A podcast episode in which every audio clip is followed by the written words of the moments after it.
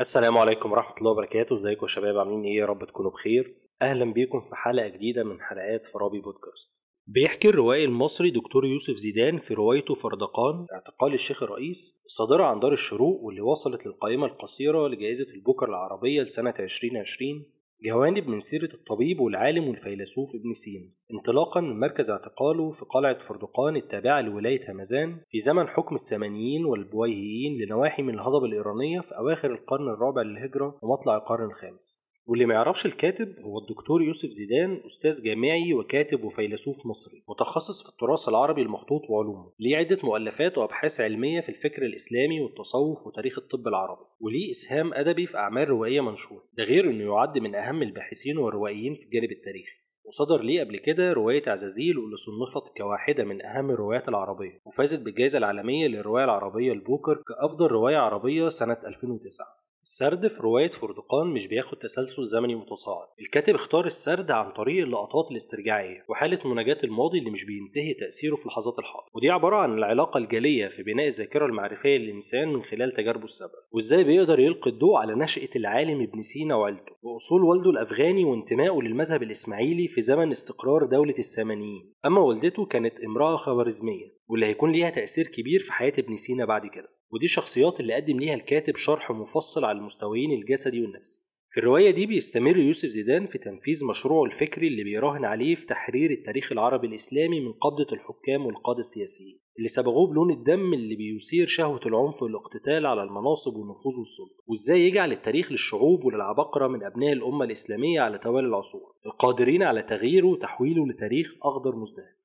مع ابن سينا بيبدأ الكاتب في صياغة مفهوم البطولة من وجهة نظره واللي ملهوش معنى تاني عنده غير العلم وإعمال العقل. في الواقع العقلانية هي الأقدر إنها تبني الحضارة وتنهض بالأمم زي ما بيقول يوسف زيدان. بالتالي بيشدد بإصرار وقوة على ضرورة بعث ذوي الإنتاج المعرفي في العقل العربي من العلماء والعباقرة والاحتفال بيهم وتبجيلهم لأنهم هم الأمل الوحيد. ابن سينا ده مرارة إنه يتحاسب على الأفكار ودي العادة اللي مارسها الحكام عبر التاريخ العربي الإسلامي ضد النابهين زي كتير من اللي داقوا المرارة دي زي الإمام مالك وأبو حنيفة والحلاج والشافعي والبخاري وابن حنبل وكمان ابن رشد ولسان الدين ابن الخطيب. هاجموا العامة بتأليب من أصحاب المصالح ونهبوا داره واضطروه للاختباء. وبعد كده للسجن في قلعة فردقان زي ما ورد في فصول الرواية.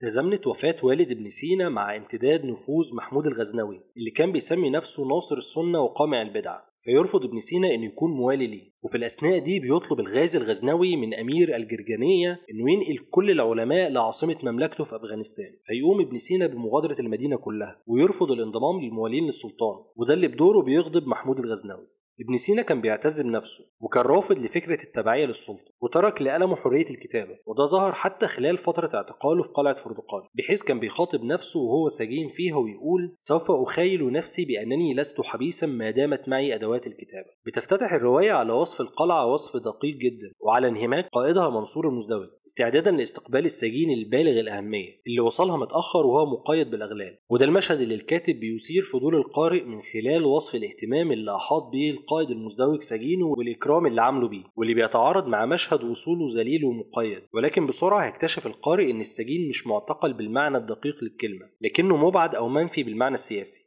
وده بناء على كلام من الزعاق مساعد المزدوي اللي أخبره إنه استلم رسالة من الأمير سماء الدولة اللي سمح باعتقاله عشان يخلصه من القتل وبيوصيه فيها بإكرام ابن سينا وعدم إهانته. التوصية اللي شكلت مدخل لعلاقة إنسانية وثيقه نشأت بينه وبين المزدوج وكل المقيمين في القلعة. معظمهم سمع بيه قبل كده وعارف أخباره. من هنا بيتحول ابن سينا لمحور اهتمام كطبيب للقلعة بيعالج القائد وعيلته والجند وحتى السجناء. ناهيك عن دوره كمستشار في خلال فترة الأربع شهور تقريبا اللي قضاها هناك.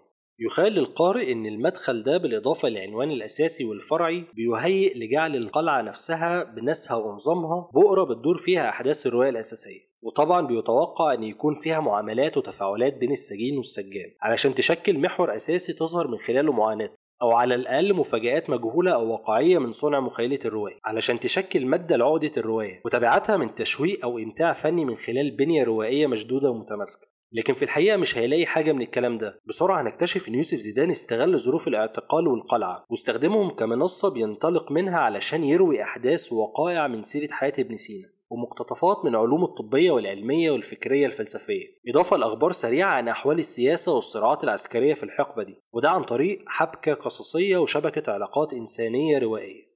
من أهم النقط اللي بتطرحها الرواية خلال اعتقال ابن سينا القضية الجدلية الكبيرة في علاقة المثقفين والعلماء وأصحاب المعرفة والعلم مع الحكام وأصحاب السلطة. السبب الرئيسي لسجن ابن سينا هو تأليفه كتاب تدبير الجند والمماليك والعسكر. وده خلال توليه مسؤوليته كوزير في بلاط شمس الدولة أبي الطاهر البويهي أمير همزان واللي كان قلقان من انقلاب الجند عليه فقرر إبعاد ابن سينا وحبسه.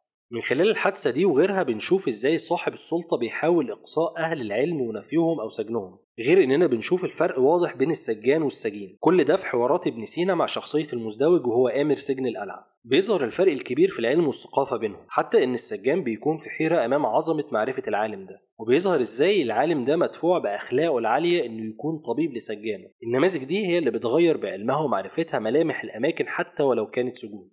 رسائل كتيرة موجودة في شخصية ابن سينا أفرادها يوسف زيدان لتمريرها للقارئ العربي المسلم واللي عايز من خلال الأحداث والإشارات دي إنه يستخلص العبرة وإن المسلمين يفهموا إن الحياة السوية هي في دولة مدنية للسنة والشيعة ولكل الطوائف. دولة بتمتاز وتتسامى عن كل التقاطبات الدينية والعرقية والمذهبية على وجه الخصوص. وكأنه بيتخذ ابن سينا كسلاح موجه ضد فكرة وباء التطرف. وإزاي يشوفوا نتيجة الزواج بين السنية الفارسية وعبد الله الشيعي الإسماعيلي واللي أثمرت عن أيقونة الطب الإسلامي ابن سينا اللي ظلت أوروبا معتمدة على تدريس كتابه في الطب لحدود حوالي سنة 1800 ميلاديا وإزاي إن ابن سينا خدم وعالج الكل وارتحل كوزير وطبيب بين سرايا الحكام من الشيعة والسنة؟ وإزاي إنه ما كانش بيبخل بعلمه على أي حد؟ حتى السكان من أهل قلعة فردقان قام بفحصهم وتصنيف أمراضهم. العلم اللي بيسمو فوق التقسيمات واللي بينظر للإنسان والإنسان فقط وده اللي بيظهر لنا من رواية يوسف زيدان عن ابن سينا. العلم والطب والعقل واحد يبقى ليه بنروح للتعصب والانقياد ورا اللي بيفرقنا من مذاهب خصوصا إن الطريق إلى الله بعدد أنفاس البشر.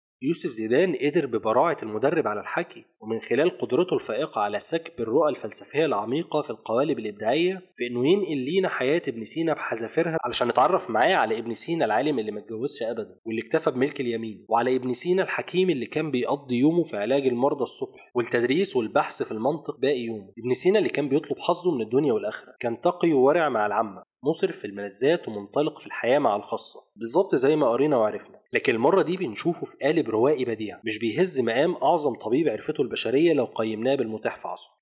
لو عجبتك الحلقة ما تنساش تعمل لنا like و subscribe على يوتيوب وتتابعنا على فيسبوك وإنستجرام. وكمان تقدر تسمعنا على منصات Apple Podcast و Google Podcast و Anchor FM و Spotify. أنا حسام عيد وده فرابي بودكاست. السلام عليكم.